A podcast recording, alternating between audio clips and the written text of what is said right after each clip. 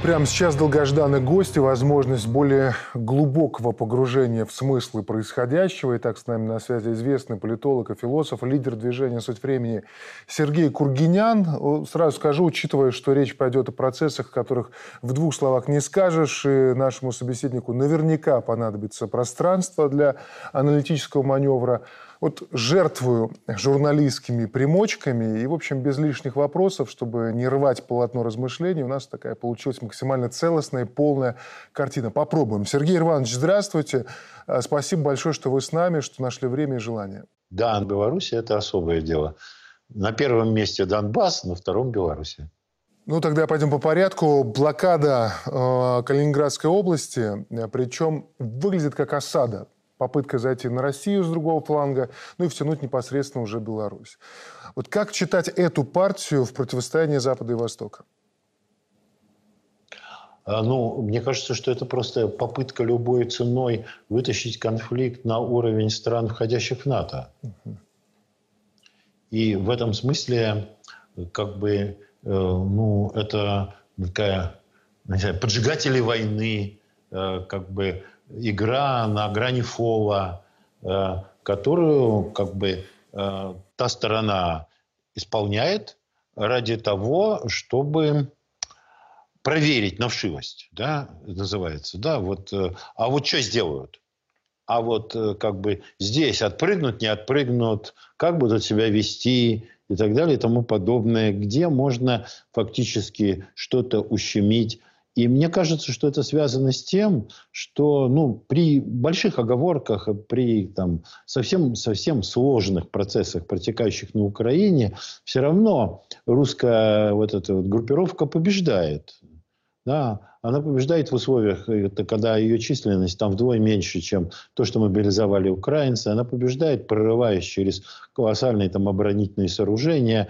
Она побеждает там в условиях соответствующих поставок Запада. И вот эта победа, пока что еще очень скромная, но явная, да, она вызывает желание где-нибудь еще поиграть в ускорение какого-то конфронтации, в наращивание масштаба конфронтации. Теперь кто играет? Понятно, что уже сейчас, что Брюсселю это не хочется делать. Брюссель в это тоже втягивают. Европа, вот эта классическая, там, итальянская, там, французская, как, немецкая и прочее, ей это все неохота в этом участвовать. Ее тянут как, не знаю, как быка на бойню. Ее тянут в этот процесс, так сказать. И кто ее тянет? Ну, конечно, сама Литва, которой почему-то кажется, что это прикольно. Да? Вот почему ей это кажется, это отдельный вопрос. Но вот ей кажется, вот ей хочется. Вот понимаете, это такие, если кто там чуть-чуть э, как бы в детские годы наблюдал, что происходит на улицах, да, то вот тогда выходят какие-нибудь шестерки такие, совсем маленькие пацаны, а уже рядом стоят пацаны побольше. Говорят, но ты, ну что? О, ты обидел моего младшего брата и так далее и тому подобное. Вот это происходит сейчас с, с удивительной сочностью, вот буквально вот такая хулиганская композиция, да. Те орут им, э, э, не надо, мы этого не делаем, мы это не подписывали. Нет, это вы подписывали. Нет, мы не подписывали. Ну, посмотрите на этот балаган, который кровавый, который вокруг этого идет. И все это происходит в одном сантиметре от ядерного конфликта. В одном сантиметре буквально. Значит, вот этот авантюризм уже о чем-то говорит. Кто подначивает Литву? Понятно, что Великобритания, понятно, что Соединенные Штаты, понятно, что те вынуждены в этом будут участвовать, но они как бы не хочу, нет, мы это не говорили, нет, нужен коридор, да пусть они поставляют товары, не надо, найн, зачем нам этот геморрой, да? Они говорят, нужно, и вот маленькая наглая Литва, зная, что у этого маленького пацаненка за спиной стоят уже взрослые ребята, она вот так вот раскручивает спираль этой наглости вопреки этому тормозу, тоже очевидному со стороны Евросоюза и так далее. Но поскольку Европа не суверенна, то если удастся раскрутить этот британско-литовский и прочий проект, да, Британия говорит, что она стала более серьезным глобальным игроком после выхода из Евросоюза. И это правда. Да? Если удастся вот так это раскрутить, то, конечно, это будет эскалация. И как бы задача заключается в том, чтобы с одной стороны не дать им ущемить э, наши интересы, а с другой стороны постараться, ну, как бы, действовать не в режиме открытого конфликта, который сразу же превратится в конфликт НАТО, а в режиме каком-то гибридном, который будет для них болезненным и который на будущее даст нам какие-то новые возможности. А, Сергей Иванович, вот яркий понятный образ вот этого уличного задира действительно складывается, и трудно не согласиться. Но вот вы сказали, они как будто ждут, что делать будем мы. А здесь один неверный шаг, и включается пятая статья НАТО с мобилизацией всего блока, и там уже, не дай бог, но не за горами Третья мировая. Вот как нам себя надо вести, учитывая, что пружина сжата до предела? Я считаю, что как бы никакого э, ну, э, такого мертвого окончательного бойкота, который будет угрожать Калининградской области, на это сейчас вот этот совокупный западный э, как бы э, пахан не, пройд, не пойдет. Not yet, как говорят, не сейчас. Он пойдет на это чуть позже. Сейчас нет. У нас есть какой-то интервал времени. Да? В течение этого интервала мы можем добиваться и смягчения этого режима, и этих самых э, как бы морских э, как бы паромов и так далее и тому подобное. И этому тоже будут мешать, и тоже будет происходить. Задираться будут все больше и больше. Но мы можем тянуть, я думаю, месяцев семь. Ну, а потом? За... Нет, Прежде всего, на что надо использовать 7 месяцев? Вот 7 месяцев надо использовать на то, о чем я все время говорю и как бы взываю к тому, чтобы прислушались. Это несколько позиций. Позиция номер один. Мне, и говорил об этом, совершенно все равно, что там как бы, э, ну, как бы э, обвиняют Ленина в том, что какую он сделал Украину. Во-первых, для меня главное, чтобы победили на Донбассе. И там, на Украине. С Лениным, без Ленина, да хоть 10 раз. Во-вторых, я знаю, что Ленин допускал ошибки. В-третьих, я знаю, что он все-таки собрал государство. Да? Он же его не развалил, а там все уже при как бы, временном правительстве все развалилось. Да? Поэтому не в этом дело, а в том, что это было при царе Горохе, понимаете? А на самом деле у нас есть ближняя э, точка, она называется Беловежские соглашения. Лукашенко в них не участвовал, да? А что касается Украины, все понятно, да? А что такое Беловежские соглашения? Это нарушение Хельсинских соглашений, нарушение безопасности в Европе и так далее, потому что демократическим образом – съезд народных депутатов СССР принял закон о выходе союзных республик из состава СССР. И Литва могла действовать по этому закону, так же, как все остальные. Но никто же не действовал, Беловежье это все сорвало, все вышли на халяву. А не было этого в условиях демократической советской власти. Выходить надо было, проводя параллельные референдумы, в тех частях, которые не хотели выходить. И, например, в том же Приднестровье он был проведен, этот референдум. Да? Выходить надо было, оставляя союзную собственность за теми, кто берет на себя функции союза. Выходить надо было с очень четкими ограничениями с точки зрения языка и всего остального. То есть совсем не так, как было сделано. И нормальный выход, на который никто бы не пошел, был сломан Беловежскими соглашениями, а не Лениным. Сколько бы он там ни нагородил, ни наломал дров, это было давно. А это недавно относительно. Значит, поставить этот вопрос необходимо. В том числе вопрос о том, на каких условиях Литва вышла так, как она вышла.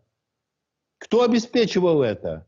Какое имел право какой-то госсовет там что-то делать, когда была конституция и закон? Почему их надо было нарушить? И, наконец, почему? Я, эти мои друзья были в ГКЧП. Я все время говорю, что они слишком мягко действовали. Но дело не в этом. Дело в том, что, предположим, для кого-то это были преступники. Предположим, их надо было расстрелять. Причем тут институты? Причем тут съезд народных депутатов СССР? Причем тут Конституция СССР? И так далее. Они должны были быть сохранены. Их нарушение – это скелет в шкафу распада империи. И на него надо указать. с этим вопросом надо заниматься. Они будут отмахиваться. Плевать. Нужно эту всю почву успеть проработать. Первое. Второе. Э, дай бог этому замечательному как бы экспедиционному корпусу, или как сказать, вот это, частям, проводящим э, операцию эту специальную, да, дай им бог выигрыша и всего остального. Но их мало. Их мало. Совокупный потенциал ЛДНР и тех частей, которые мы, вот, мы называем, так сказать, этим вот, ну, я называю экспедиционным корпусом, неважно, этими вот частями спецоперации, да, ну, хорошо, он 300 тысяч, 400. Они уже говорят, что они будут мобилизовывать миллион или два. Они же прямо об этом говорят. Они уже вносят законы в Раду, что они инвалидов будут мобилизовывать небольшая как бы, победа для армии, но неважно, да, они идут на все. Значит, оказывается, что мы прорываемся в эту нацистскую Украину через чудовищные оборонительные сооружения контингентом в 2-3 раза меньше, чем у них. А на прорыв оборонительных сооружений нужно 2-3 раза больше. Значит, от этой реальности надо куда-то уходить. Заваруха будет только нарастать утопия того, что это все кончится быстро, каким-то дипломатическим путем, это утопия. Всем хочется. Знаете, когда очень хочется, то можно. Но в какой-то момент нужно понять цену вопроса, отменить эту утопию и хотя бы мягко э, как бы начинать осуществлять то, что предстоит. А предстоит эскалация конфликта. Это значит хотя бы что нужно призвать из резерва тех, кто будет э, как бы служить на территории России и не подвергаться никакой физической опасности. А на, контрактникам сказать, ну, ребята, вот кто хочет, вперед. Тогда, возможно, процесс на Украине станет еще более очевидно фатальным для той стороны, и у нее не хватит просто времени и сил для того, чтобы раскручиваться. Они медленно мыслят они медленно раскручиваются, им трудно все согласовывать. Поэтому, может быть, удалось бы за это время добиться таких решающих переломов, при которых так сказать, э, там, с той стороны, эти эскалации были бы, ну, они бы были бы раскручены тогда, когда здесь все уже было бы свернуто в нашу пользу. Это очень важно, чтобы это происходило по частям и чтобы не было вторых фронтов, третьих фронтов, еще неизвестно каких фронтов, потому что тогда нагрузка может стать еще больше. А я не убежден, что существующая система российская способна выдерживать экстремальные нагрузки. По крайней мере, я вижу и считаю, что это очень разумно, что действующая власть всячески пытается снизить нагрузку и представить процесс так, что там идет вот это именно спецоперация, именно ограниченный контингент, а здесь продолжается мирная жизнь по ее мирным законам, там курс доллар-рубль, рестораны полны, так сказать, деятельность идет как идет и так далее. Это все здорово до момента, когда нагрузка не станет больше. А вот когда она станет больше, это благолепие э, придется менять на что-то другое, более мобилизационное и суровое. Так мягко, как только можно, сохранением существующей системы, без всяких, так сказать, конфронтаций и катаклизмов. Мягко-мягко, понемножку. Но эту нагрузку будут наращивать, и надо ответ наращивать тоже. Также мягко, постепенно, изящно, без переборов. Тогда возникнет вопрос, первый.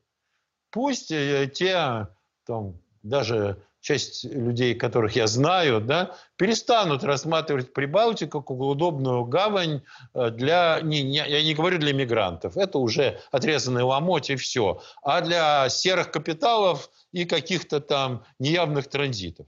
Пусть они с этой территории в этом виде уйдут. И я посмотрю, что возникнет в виде прибалтийского благолепия при таком абсолютном уходе. Я полюбуюсь на это благолепие хуторское. Это первое. Второе. Пусть возникнет новая юридическая база, даже если ее не примут, все равно пусть она возникнет. И пусть она будет правильно проработана. Да? Третье. Когда эти две вещи возникнут, еще и еще раз надо нажать по всем каналам так, чтобы э, Запад понял, мы не отвернем. Мы в этой Калининградской области добьемся всего, что нам нужно. И тогда надо посмотреть, а та сторона готова к тому, чтобы не отвернуть. Эта игра нервов чем закончится на самом деле? Вот это все, плюс то, что я говорю о, так сказать, ну, моих сугубо гражданских и частных размышлениях по поводу того, не надо ли, так сказать, усиливать нечто, вот это все вместе может нас удержать от дергания способного превратиться в переход красных линий и мировую войну. А главное, избавить от этого мир, наше население и все человечество. А, Путин и Лукашенко на днях обсудили принципиальный пересмотр союзной оборонной стратегии, а, существенно его дополняя. Это касается модернизации самолетов Су-25, э, соответствующей подготовки летного состава, а также передачи ракетных комплексов «Искандер-М». Как сказал белорусский президент, мы должны быть готовы э, сделать все, чтобы защитить наше общее отечество от Бреста до Владивостока. Вот это поможет отрезвить соседей? Это хорошие шаги. Безусловно, конструктивные. Я их всячески поддерживаю. Да? Но это просто еще и еще раз вопрос о том, с каким потенциалом надо столкнуться этому самому совокупному Западу, если он будет дальше задираться. Да? Вот если показать, как на горизонте, там, я не знаю, вот там какие-то конные отряды, там меряются, да, кто из них больше, там сабли свистят, и вдруг на горизонте возникает такая армада, да, войско там э, стотысячное и так далее, и блестят шлемы и копья. Так возникает ли желание дальше мериться-то или нет? Вот когда оно возникает на горизонте, только еще как угроза, и видно, как растет этот потенциал, можно ну, купить время для того, чтобы еще больше нарастить этот потенциал и любой ценой избежать этой самой ядерной войны. Никакими смягчениями мы ничего не добьемся. Любое наше смягчение или любая наша уступчивость только распалят еще раз вот это хулиганье совокупно.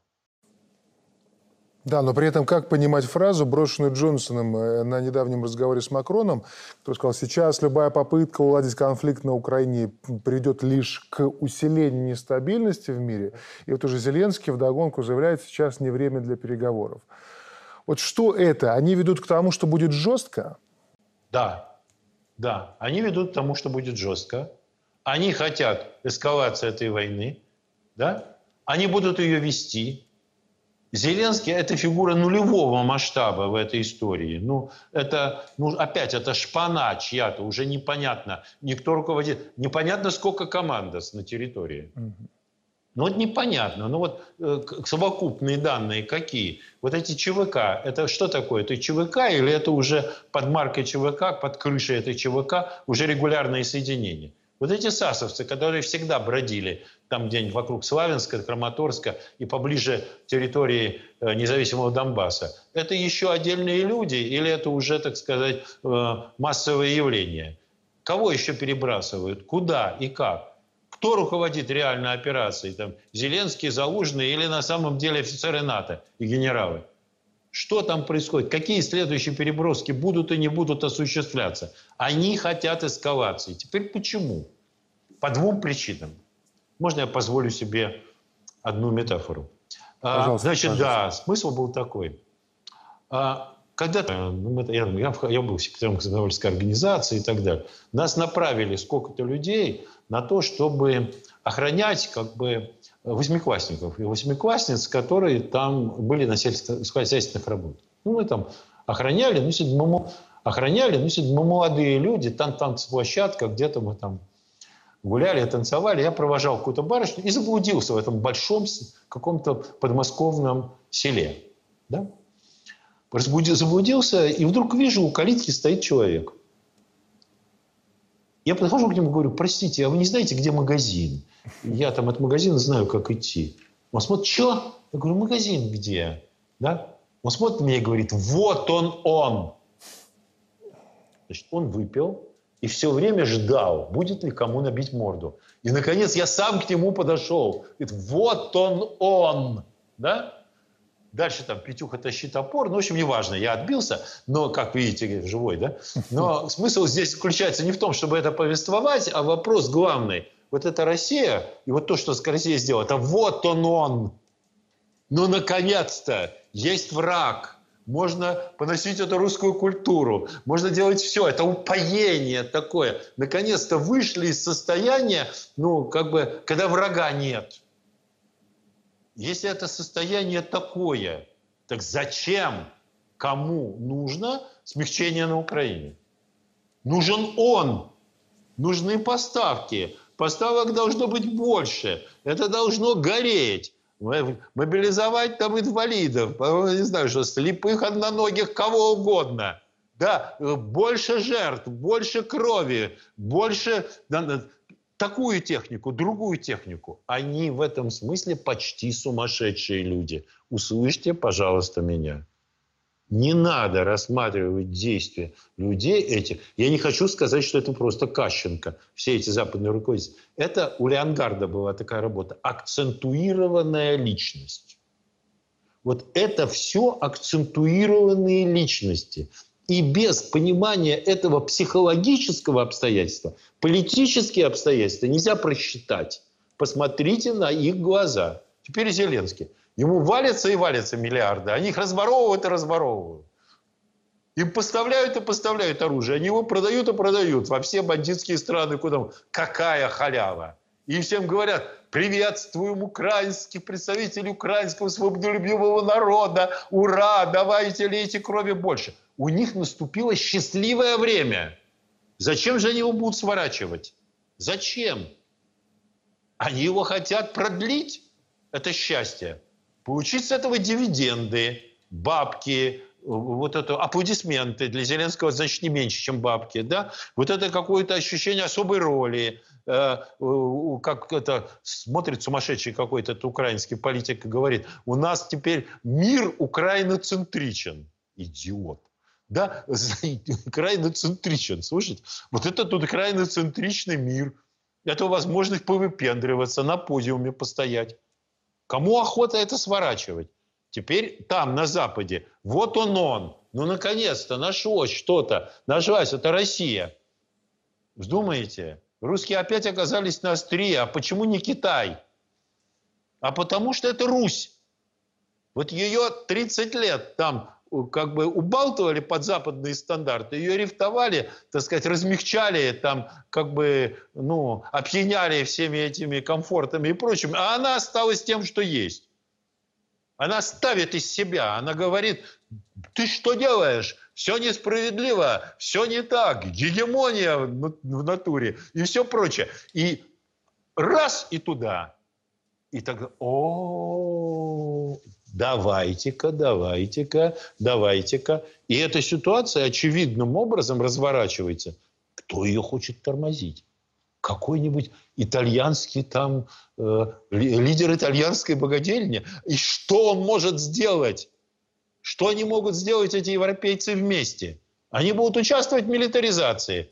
Германия будет милитаризироваться, Япония будет милитаризироваться. То есть будет пересмотр итогов Второй мировой войны, Ялтинского, Потсдамского мира.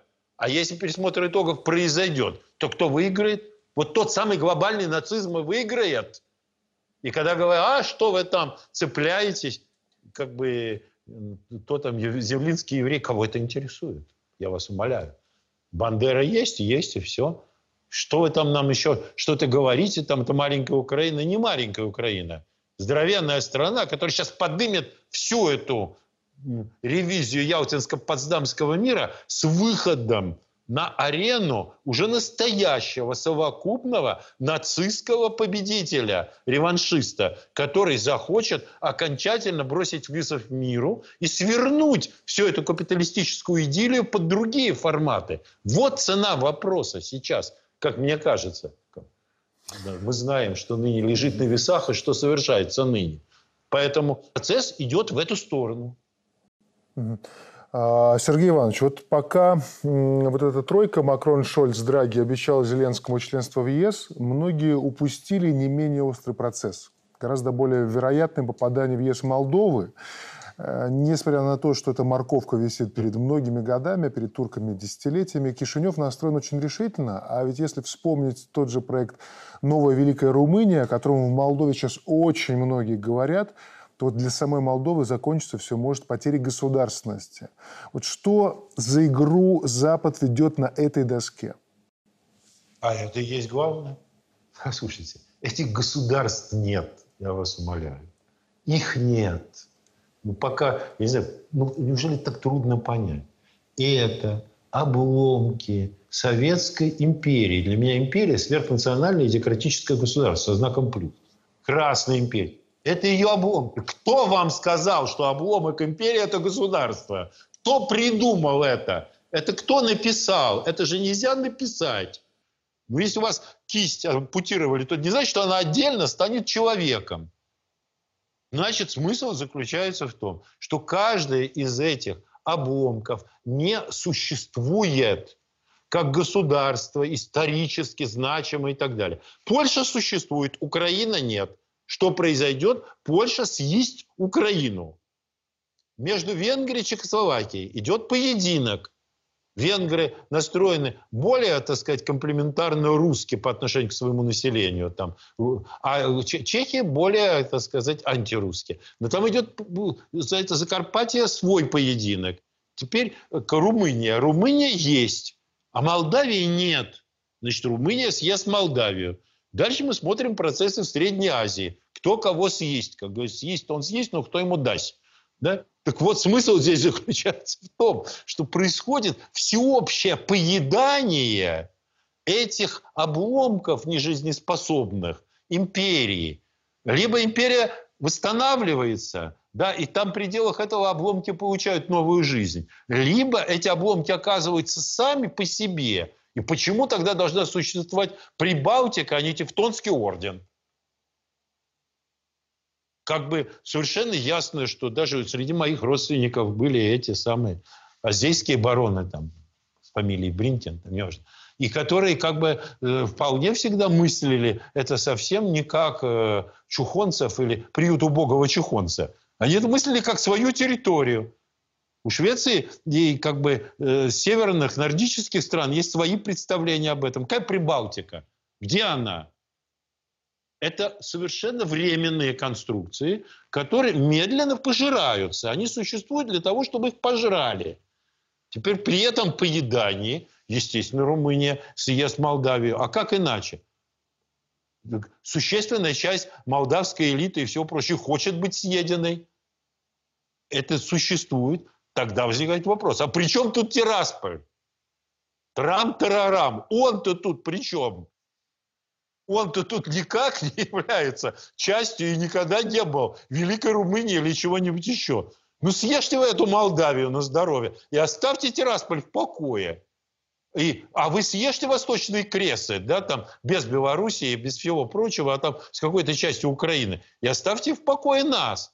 Давайте все-таки эту теорему конфликта цивилизации решим максимально мирным образом. Проведем эти швы. Они же проводились, это уже было. И линия Керзона была не случайно. Сейчас все нарушено. Значит, чем вести это все? С помощью, так сказать, перехода к какому-то чудовищному ядерному конфликту. Не проще ли признать закономерные вещи? И сделать так, чтобы в соответствии с этими закономерностями, а также Хельсинскими соглашениями, породившими ОБСЕ, а также законом о выходе союзных республик, привести это к какому-то нормальному состоянию с помощью очень крупной международной конференции. И сказать, вот все, Вот это устройство мира нужно, но при этом устройстве мира, почему Джонсон говорит то, что говорит, окажется задет гегемонизм Соединенных Штатов. Когда-то Александр Зиновьев э, в своей, как бы, одной из своих, так сказать, работ, э, таких полупублицистических, писал, секретарь обкомов в бункере не удушится, он скорее всех удушит. Так вот, секретарь обкома показал, что он делает. А вот что англосакс, англосакс в бункере не удушится, он скорее всех удушит. Для англосакса отдать власть невозможно. Господство есть высшая ценность. Дальше это как он будет ее отдавать, да? Это был какой-то фильм «Развод по-итальянски», там все. Жена говорила мужу, а как ты меня любишь, э, Джузеппе, покажи. Так вот, а как он ее будет отдавать? Он отдаст доллар, будет юань, да, и американская экономика упадет куда? На какое место? На второе? Во! Она упадет на четвертое место. Она, когда упадет на четвертое место, население перекормлено этими долларами, оно уже взбудоражено. Что скажет Техас или кто-нибудь еще? И тогда это как бы запускает мировое домино, от которого, между прочим, тоже никому хорошо не будет. Такие мировые перетурбации никогда не бывают ни мирными, ни какими. Но я все время задаю один простой вопрос. Скажите, пожалуйста, сколько раз воевала Индия и Пакистан? Две как бы капиталистические державы. Они воевали несколько раз за Джама Кашмир и за многое другое. Остатки, обломки вот этого британского Индостана, да, все сходно. Кто-нибудь, кому-нибудь вводил санкции? Вы посмотрите, что сделано против России. Мир ничто подобное себе представить не мог. Это ни о чем не говорит, что это по русскую душу все. Что вопрос не в том, что есть конфликт. Когда большие конгломераты распадаются, между их частями конфликт. Сколько и с какими потерями воевал Иран и Ирак? Сколько там были потери? Кто давал химическое оружие Саддаму Хусейну? Не Запад ли давал? Да? И что? По этому поводу кому-нибудь меняли гиперсанкции? Нет. Теперь здесь идет вот эта спецоперация, и по этому поводу накручено тысячу раз больше, чем когда-нибудь в мире. Это почему? Почему так? Ну, потому что это ясно, что это по русскую душу совокупное. Вот то, что сказал Лукашенко, э, так сказать, от Бреста до Владивостока. Значит, соответственно, надо готовиться. Не будет здесь мягких решений. Нельзя все сохранить из того, что было, когда тезис был, что мы туда входим. Все. Это крутой поворот, его надо объяснять, его надо пересматривать, и, может быть, жизнь будет счастливее, и она не так сильно будет отличаться от сегодняшней, если успеть все сделать вовремя. А, Сергей Иванович, давайте вот позволю э, предложить вам масштабировать. Вот у любого противостояния всегда несколько уровней – и процессы, запущенные еще до украинских событий, указывают на то, что бой идет далеко не только за ресурсы и за влияние в регионе. Вот вы об этом частично сказали. А, так вот, глобальные процессы. Возьмем, например, ковид. Удивительным образом спецоперация за сутки остановила мировую пандемию. Вот сейчас вдруг обезьяне оспа. И в этой связи у нас вот о чем вопрос. Уже неважно, сознательно или как сопутствующая задача, но спецоперация, как считают некоторые, приостановила глубинные процессы. Например, то, что директор Курчатовского института Ковальчук назвал выведением служебного человека. Так вот, что же на самом деле, вот за что идет вот этот глобальный бой? Я, когда началась вся эта ковидная эпопея, да, я сказал, послушайте, ну почему нельзя, чтобы поговорили между собой, хотя бы на нашей территории, ну, люди, которые являются учеными, директорами институтов, академиками, которые всю жизнь этому отдали, и которые интеллигентные, которые, в конце концов, поддержаны властью, Минздравом. Почему нельзя, чтобы в телевизоре поговорили люди спокойно интеллигентно, да, по этому поводу достаточно долго. Чем академик Зверев отличается от академика Гинзбурга? Почему он при его осторожной, сдержанной позиции должен быть отброшен во имя того, чтобы какие-то люди не всегда, э, так сказать, высшего калибра оказались как бы абсолютными спикерами на этой теме? Да? Вот. Теперь мы имеем фундаментально новую ситуацию. Опубликованы сотни электронных страниц Дашака и других создателей этого гибрида под названием коронавирус. Они опубликованы, понимаете? Все. Там видно, как он пишет своим коллегам и другие там люди, которые с ним связаны. Это китаянка тоже там есть, такая вполне прозападная. Пишет о том, что это химера, да, это химера, но только никто не должен об этом говорить. Пожалуйста. И идут вот эти переговоры. Ну, уже он сам это сказал. Академик Гинзбург говорит. А, ну, теперь что он говорит? А за то, что я сказал, что это химера, я был антиваксером, и, я не знаю, уже пора было меня расстрелять прямо в этой какой-то монархии или где-то еще. Неважно. Теперь академик Гинзбург говорит, а химера не химера, непонятно. Химеру можно сделать так, что ее не отличишь. Как не отличишь? Афуриновая вставка. Поэтому, говорит, пусть признаются. Так они уже признались. Они не признались так, что прямо вышли на площадь, как Раскольников, сказали, я, моя вина, моя калпа, да? А они признались просто потому, что их архивы опубликовали. И уже вся эта подоплека, подоплека известна. Теперь, если это химера, то чья и что это означает? Зачем она вы, была выволочена на свет Божий? Тогда получается – что все говорили о том, что это спецоперация глобальная, да, не, не на Украине, а глобальная, имеющая свои глобальные цели, они правы. Ну как, как минимум, это гибрид. Как минимум, это химера. Ну уже это-то, с этой печки можно начать танцевать? Дальше возникают иски. Вы видели эти бесконечные аллеи, состоящие из бумаг с исками людей, которые пострадали от вакцинирования? Ну, как бы, я считаю, что нации очень не хватает Владимира Борисовича Березу, этого Жириновского, да, который, так сказать, там все-таки, ну, перебрал с этими вакцинациями и всем прочим, и так далее, и тому подобное. И таких людей много. Я вижу, как опять, опять и опять, я прошу прощения, Фаучи заболел нации, да, и другие граждане. Значит, что происходит-то? Почему это все не работает? Почему ясно, что это все про что-то другое? Потому что я здесь вынужден перейти на уровень высоких материй.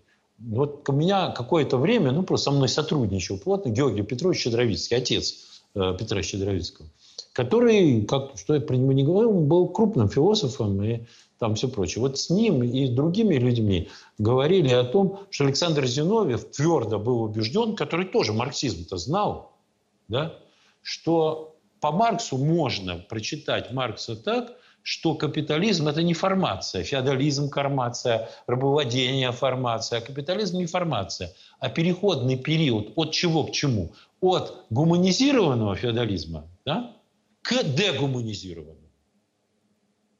Теперь оставим в стороне этого Шваба и так далее, Гейтса. Это мелкие фигуры.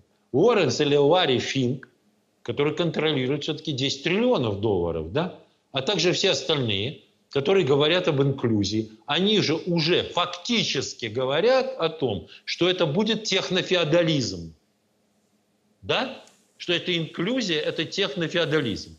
Бред основной, загнавший человечество в тупик, заключается в том, что экономика сама может продуцировать цели – она не может продуцировать цели, она для этого не создана как дисциплина. Она может указывать, как лучше распределить материальные ресурсы для тех или иных целей.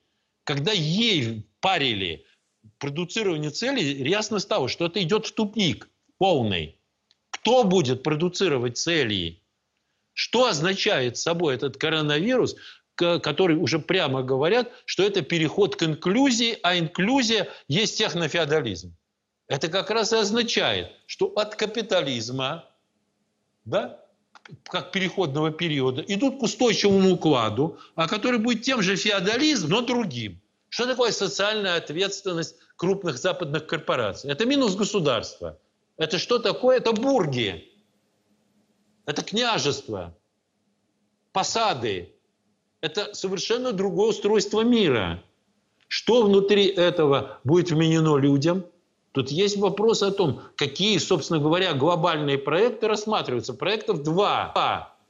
Один из них э, так называется там «Горячее сердце», и так или иначе это проект э, священного дитя. Его прямо называют проектом Великий Инквизитор. Это и есть то, что хотят сделать, так сказать, и что в научно-фантастической литературе не случайно описывалось всякое гжи, джи, быстро живущий и так далее. А другой проект «Омега военный», который говорит о том, что будем диктатурные гайки закручивать диктатуры, но оставим какую-то свободу частной собственности и все прочее, а за плевок в троллейбусе или автобусе будем расстреливать. Какие-то два мрачных проекта предлагает Запад человечеству. И тут возникает простой вопрос.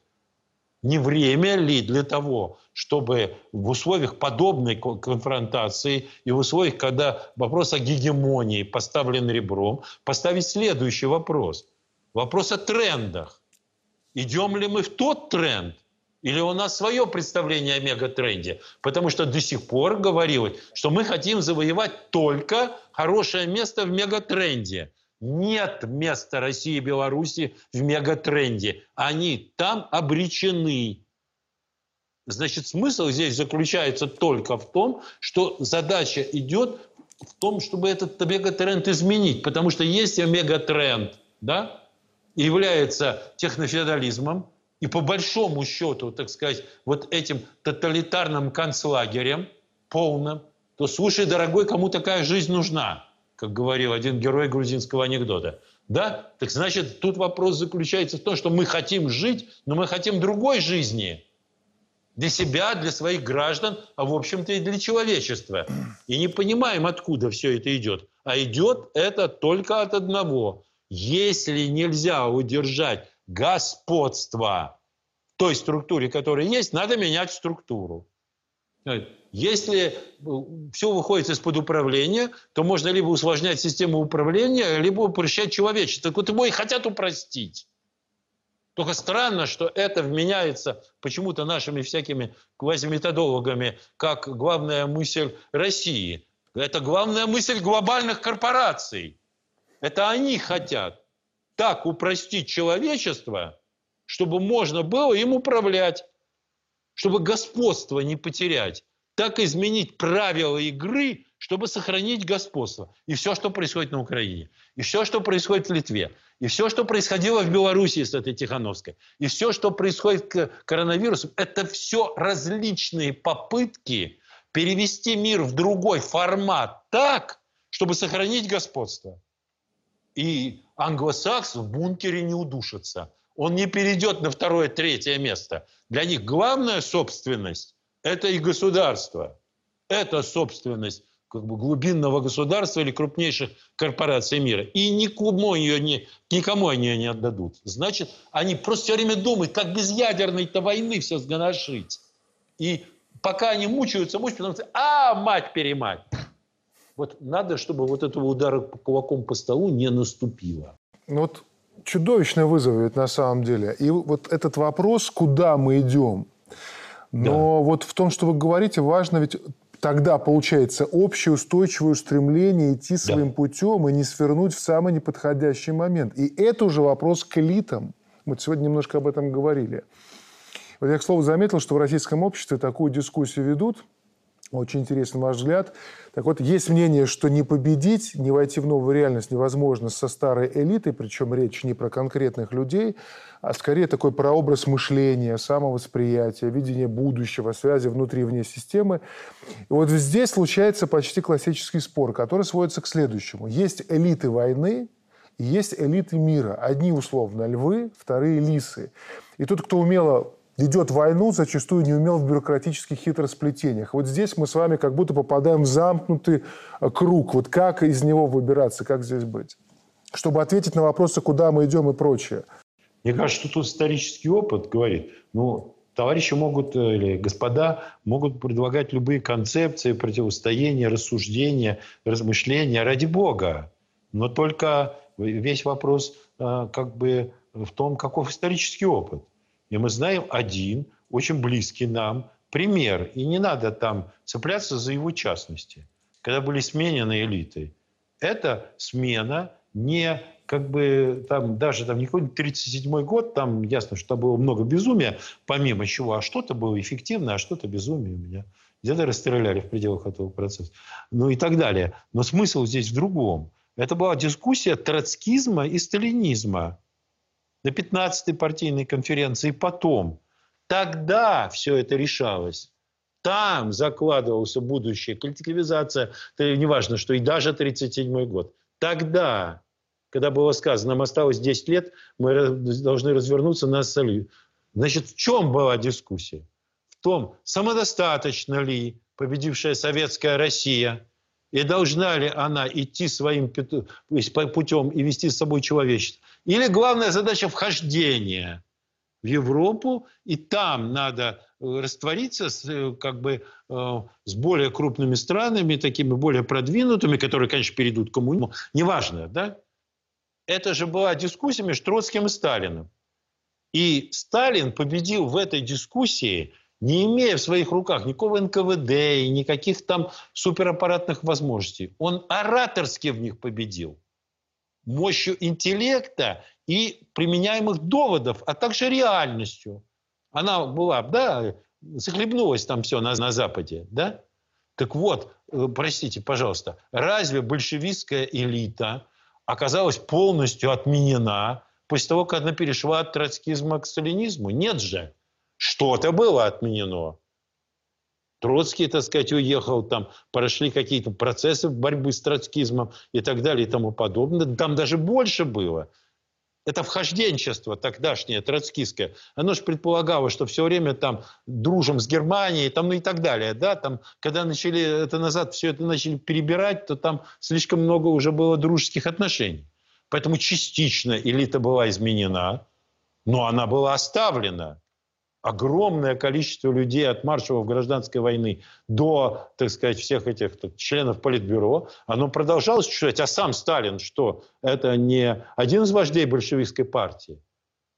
Это произошло. Почему, собственно говоря, люди, зная, что это произошло, и понимая, что 21 век предоставляет гораздо более гибкие технологии, чем 20 в отсталой стране, да, Почему люди не хотят взять этот пример на вооружение методологически, а не буквально? И не понять, что там львы и лисы, а кто такой Сталин? Он лев, лиса, черт его знает. Да? А кто такой там, э, кто, такие, кто, кто такой, не знаю, там какой-нибудь Каганович или кто-то еще, Молотов. Да? Э, это же очень сложный вопрос. Почему они, так сказать, львы, а не лисы и так далее. Вопрос был в том, какая нужна страна. И эти люди эту страну сделали. Она выдержала войну и подняла флаг над Рейхстагом. Она это сделала. Теперь возникает вопрос, что нечто сходное, безусловно, предстоит сделать самым мягким из возможных методов. А дальше возникает вопрос, например, в навыках. Тот, кто хорошо продает, ну я утрирую, конечно, продукты на Запад, да, там договаривается увеличение их цены, а потом распределяет маржу, может плохо строить заводы. И дело даже не в том, что он не готов их строить, он не умеет. Да? И наоборот, те, кто строит заводы, запутываются в этих вещах. Да? Это правда. Ни один из крупных советских руководителей, когда спросил, что делать с угольной промышленностью, сказал, ты мне верни все, как в 1977 году. Я снова выйду работать, и на пять лет меньше проживу, и налажу отрасль. Но копаться в этом дерьме я не буду, сказал мне пожилой, очень уважаемый человек. Да? Поэтому это вопрос в том, какими качествами должны обладать элиты. Не львы и лисы. Строить надо заводы быстро. Замечательно, что в Беларуси мы дружим, и поэтому шарикоподшипники есть. Ну а какой, простите, пожалуйста, умник уничтожил эти шарокоподшипники в России-то? Почему? А если бы речь шла только об этом? А речь идет о пищевой промышленности, о машиностроении, об электронике, обо всем прочем. Кто должен завтра это строить? Если эти, скажем, как вы говорите, там, лисы готовы это строить, то пусть они строят. Но пусть они построят эти 5 тысяч заводов за 7-8 лет, которые остались до совсем плохих событий, до этой воронки-то турбулентной, массовой. А если не могут, пусть отходят в сторону. Почему обязательно так, как в 1937 году? Во-первых, часть уходила в сторону раньше. Во-вторых, пусть уезжают, отдыхают, следуя примеру уже тех, кто есть. Я говорю бред, но может дополнительно заплатить, чтобы они уехали. Да, да. А вопрос заключается сейчас в том, как теперь востребовать другое. Я что, не вижу, что кроме ну, таких эталонных примеров, которых всегда мало, кроме этих эталонных примеров, да, на крупных заводах зачастую нет нужных конструкторских бюро, потому что они были настроены на копирование.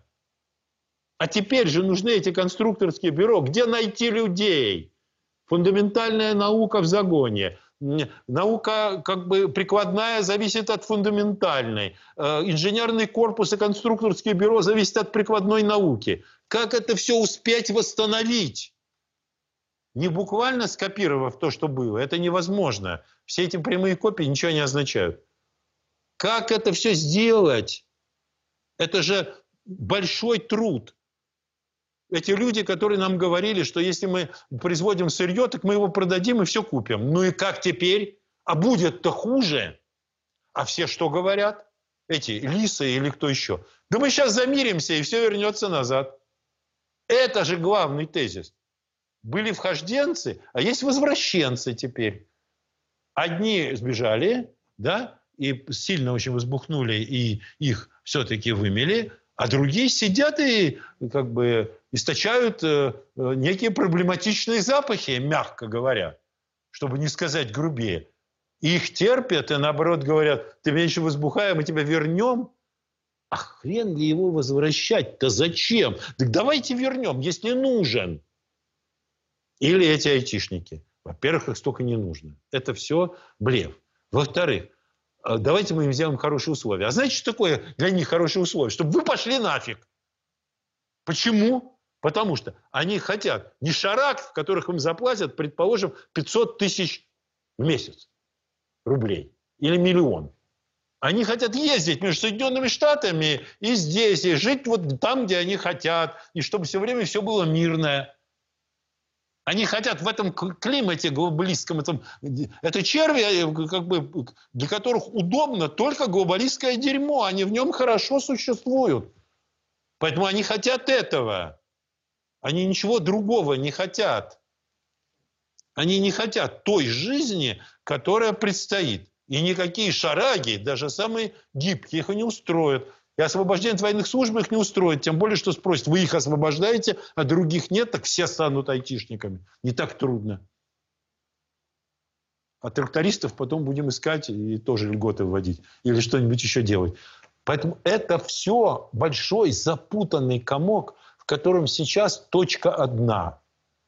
Да, мы, да давайте как-нибудь договоримся, и вернется старая жизнь.